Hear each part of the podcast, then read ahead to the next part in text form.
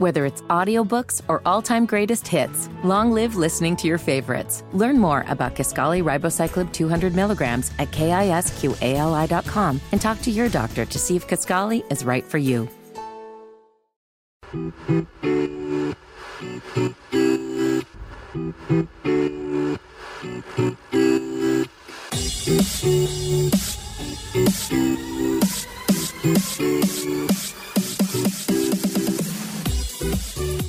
It is Crown Corner for the 23rd day of March, getting ready for our game. A couple of days from right now, as Charlotte FC hosting New York Red Bulls, a team that they played for Christian Lattanzio's first ever MLS victory in this building. 2 0 was the final that day, and Charlotte FC, a much different squad from then till now because of some of the changes that have been made. But I think the biggest changes that were made were the ones made week over week between the St. Louis and Atlanta games and what we saw last week again against Orlando.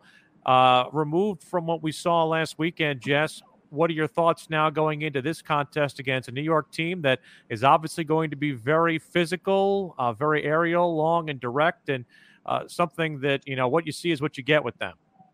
Yeah, I think it's a team that knows their identity, which helps them, but also helps us. We know what to prepare for. We know what we're going to face. We know it's not going to be a game where the opposition wants to fight you for possession. You're going to be allowed a lot of the ball, but you're also playing against a team that can be deadly when they press you. They can really force errors out of you. And they're just a, a team that's hard to beat. And that shows with their record only having the one loss on the season, but two draws and a win in that they're a team that doesn't give up many chances. If I, I remember correctly, it's the team that's given up the least shots on target. So it's a team that when we do get opportunities against, we have to be clinical, which is a word that we use to describe this Charlotte FC team in the first half of uh, last week's game against Orlando, but it hadn't been a word we'd used too much for the rest of the season. So we really need to use a lot of what we learned um, in the first four matches of the season and work on to to get a result at home, which is so important.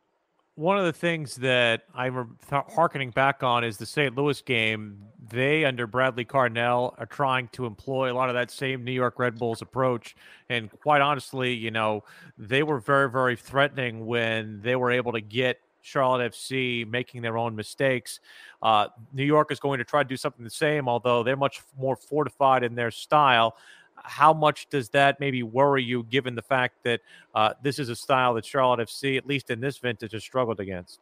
I'm hoping it's something that we've learned from. You know, they all cliche that it's not really a mistake if you learn from it. And I think it's very important that we learn from what happened against St. Louis because in a lot of ways it was unacceptable for this squad to be the masters of their downfall so much. So I'm hoping that not only have the defense learned about you know, not uh, getting overconfident in possession and when to go long and when to not, but also that our midfield knows that they've got to help and support in the defense. They've got to be an option. Our strikers need to do a good job of getting the second ball. It's a whole collaborative effort in order to play against this style. But I'm hoping that maybe that St. Louis defeat is now the reason that we're able to go into this one confidently learning the lessons of the mistakes that we made in that one. Um, I'm also curious from from the high pressure style. Uh, this is something that you know Charlotte FC loves to to play that one touch football and and try and get those different uh, counters going back the other way. Uh, you mentioned their ability to have the ball. The thing that I think actually gave them success against Orlando is that they were very much intentional with their possession and didn't necessarily feel like they needed the ball. They played very organized defensively. This could be a scenario where, unfortunately, in the games where Charlotte FC has held the ball more often, they have not come out the victors. So, in this case, I feel like from from Charlotte's perspective, maybe a reverse approach, kind of like what they saw against New York last year, is you know force them to possess the ball, similar to what we saw also in the Philadelphia contest at home. Force the opposition to possess the ball because they're not exactly comfortable with it. Yeah, and when you're playing on your home turf, you need to set the standard of how you want that game to go, right? You're on your home field. You should be the one writing the story and making the other team play the way you want them to. So perhaps that's forcing the Red Bulls to possess and make their own errors, or you just got to adjust to the way that they're going to play. And I don't think it's as important as, oh, we can't possess the ball if we're going to win. But it is, as you've said so many times, Will, about being intentional with the possession that we have and utilizing it effectively. There's no point having the ball if all you're going to do is play, pass it laterally continually. You've got to have some more vertical passes. You've got to have a purpose with it. And I do think that that's something that we have improved on with the Orlando game. It did look like everyone sort of knew their role when they had the possession. And if you can do that, even if you have more of the possession, then that shouldn't be a problem. Charlotte FC, we know, is going to be without one of their starters. Ashley Westwood uh, was said by Christian Lattanzio to be in significant doubt. Then the uh, injury report came out, uh, has not trained all week with uh, what was being called a left eye injury, a quad injury. And, and uh, it's unfortunate for him because I think he had really kind of found his stride. How do you replace that in the midfield? I think it's difficult to replace Ashley Westwood with the experience that he has and his understanding of the ball, his splitting passes. I'm wondering if you see a Nuno Santos coming in and getting his time to shine. I'm hoping that that will be an opportunity for him because he does have some of the similar traits to Westwood in terms of his understanding and vision of the game and being able to see those sorts of deliveries. But you do lose some of that physicality the minute that you have Ashley Westwood out. So he, there's no like for like option. It's going to adjust the way that we play. But I think that Nuno Santos has been looking for a reason to get a start in, and this is his opportunity to really show what he can do from the get go. It should be also, and uh, you know, there's obviously a lot of different things and, and machinations that Charlotte FC can kind of go towards in that vein. And I'm honestly very intrigued at at the, at the, front three because I feel like that was one of our best games that we had from uh, a front imposing side with Copetti, Vargas, and Gaines. I don't think Copetti and Vargas deserve to be dropped in any means. I'm, I'm wondering how you feel about right wing, whether or not uh, it's a Gaines or Jozwiak scenario going into this week. I think it go either way. I don't think Gaines did himself any damage in terms of I don't think he did anything wrong during the game. I thought he was decent. I thought he displayed the attributes that we know Mackenzie Gaines has, but I do still feel like the dropping of Jozwiak was pretty harsh based on the fact that he had done very well um, on the time that we'd seen him on the field in terms of his work rate, in terms of his defensive ability. But uh, I'm wondering if Lattanzio wants to avoid changing uh, an unbeaten or an uh, a squad that has a victory under their belts, but other than the changes that are forced, of course. So it'll be mm-hmm. interesting to see if there's too many changes. And the one thing I wonder is, and you kind of alluded to it, with Westwood being out and losing that defensive prowess, do you need someone like Jozwiak who has more of an understanding of the defensive side of the game and maybe offers you a bit more of that pit bullish nature uh, in order to compensate for the fact that you don't have Westwood on the field? Could be interesting also how George Marks reacts for his first time playing at home. Uh, I, I understand that, you know, when it comes to the forceful nature of what he does as a goalkeeper, a lot of it's done with that full throat. He'll have the opportunity to do that in front of the royal family for the first time. And uh, I'm curious about George. I think, you know, this is an opportunity for him to possibly get his first MLS clean sheet.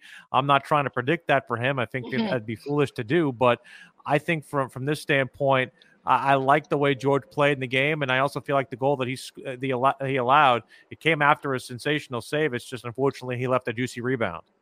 Yeah, and I mean, it wasn't like he left the rebound from any fault of his own either. When you're making a reaction save, you can't exactly choose the area that you parry into. It's not like a long distance save where you need to get out of the danger zone. So I don't look at Marks at any fault in that goal. I think actually there's a breakdown of a phase of play earlier on where a defender takes a heavy touch as well. I think it's Tuiloma that makes it very difficult um, for Marks in the first place. But when it comes to George Marks, yes, the clean sheet means a lot. Anytime you're a goalkeeper, that's you you want number one goal. You want your team to succeed and you want a clean sheet. But I think for Marks, it's just about raising his performance level even more. It's about uh, becoming even more vocal than he is and really commanding that back line like he did because I don't think it's any coincidence that it's the most organized when you've got your goalkeeper that's the most vocal uh, behind you.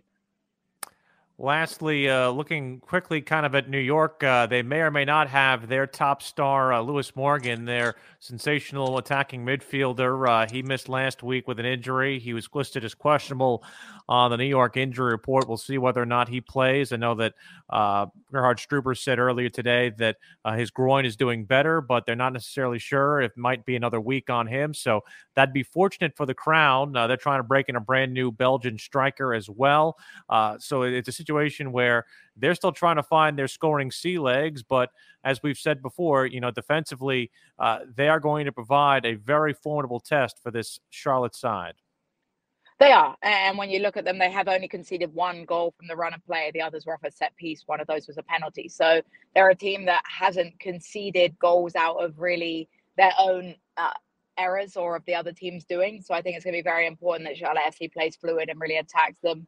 You mentioned the big names that they may be missing. Obviously, that's an advantage to Charlotte FC, but you've got to beat the team that's in front of you. And I think the main focus for this one is that Charlotte FC is able to give the fans the result that they deserve. Last season, it felt like every time you were at home, you were confident that your team was going to be able to pick up three points. You felt like they were going to be able to compete in every single game because there was a different energy when they're at home. We haven't been able to see that quite yet this season. I think that's the main focus is to be able to replicate that form that you saw at home because you need to turn Bank of America back into a fortress and give the fans the results that they deserve. Someone who we will not see is Patrick Klimala. He's no longer a part of this New York side. Uh, Charlotte FC fans can remember uh, the collision he had with Kahlina that uh, MLS said after the fact should have uh, been a red card in that contest, but uh, Fortunately, it did not necessarily uh, factor in the final result. Charlotte FC got a 2 0 victory anyway, with or without the help of the referees or VAR. We're on the air on Saturday at 7 o'clock, a 7.39 kick time at Bank of America Stadium. Jess, looking forward to seeing you, and hopefully, we're talking about three points when it's all said and done. Absolutely. Fingers crossed. Take care, Willie Pete. Plenty of things for you to consume on Crown Corner from this week, not just the interview with Darius Barnes that Jess and I did yesterday, but also interviews from WFNZ with Jaylin Lindsey as well as George Marks, and a conversation that I'll have on Friday with Charlotte FC President Joe LaBue, and maybe some other things coming up across, along the way as well. For Jessica Charman, I'm Will Palaszczuk. Thank you so much for joining us on Crown Corner from Sports Radio 927 WFNZ.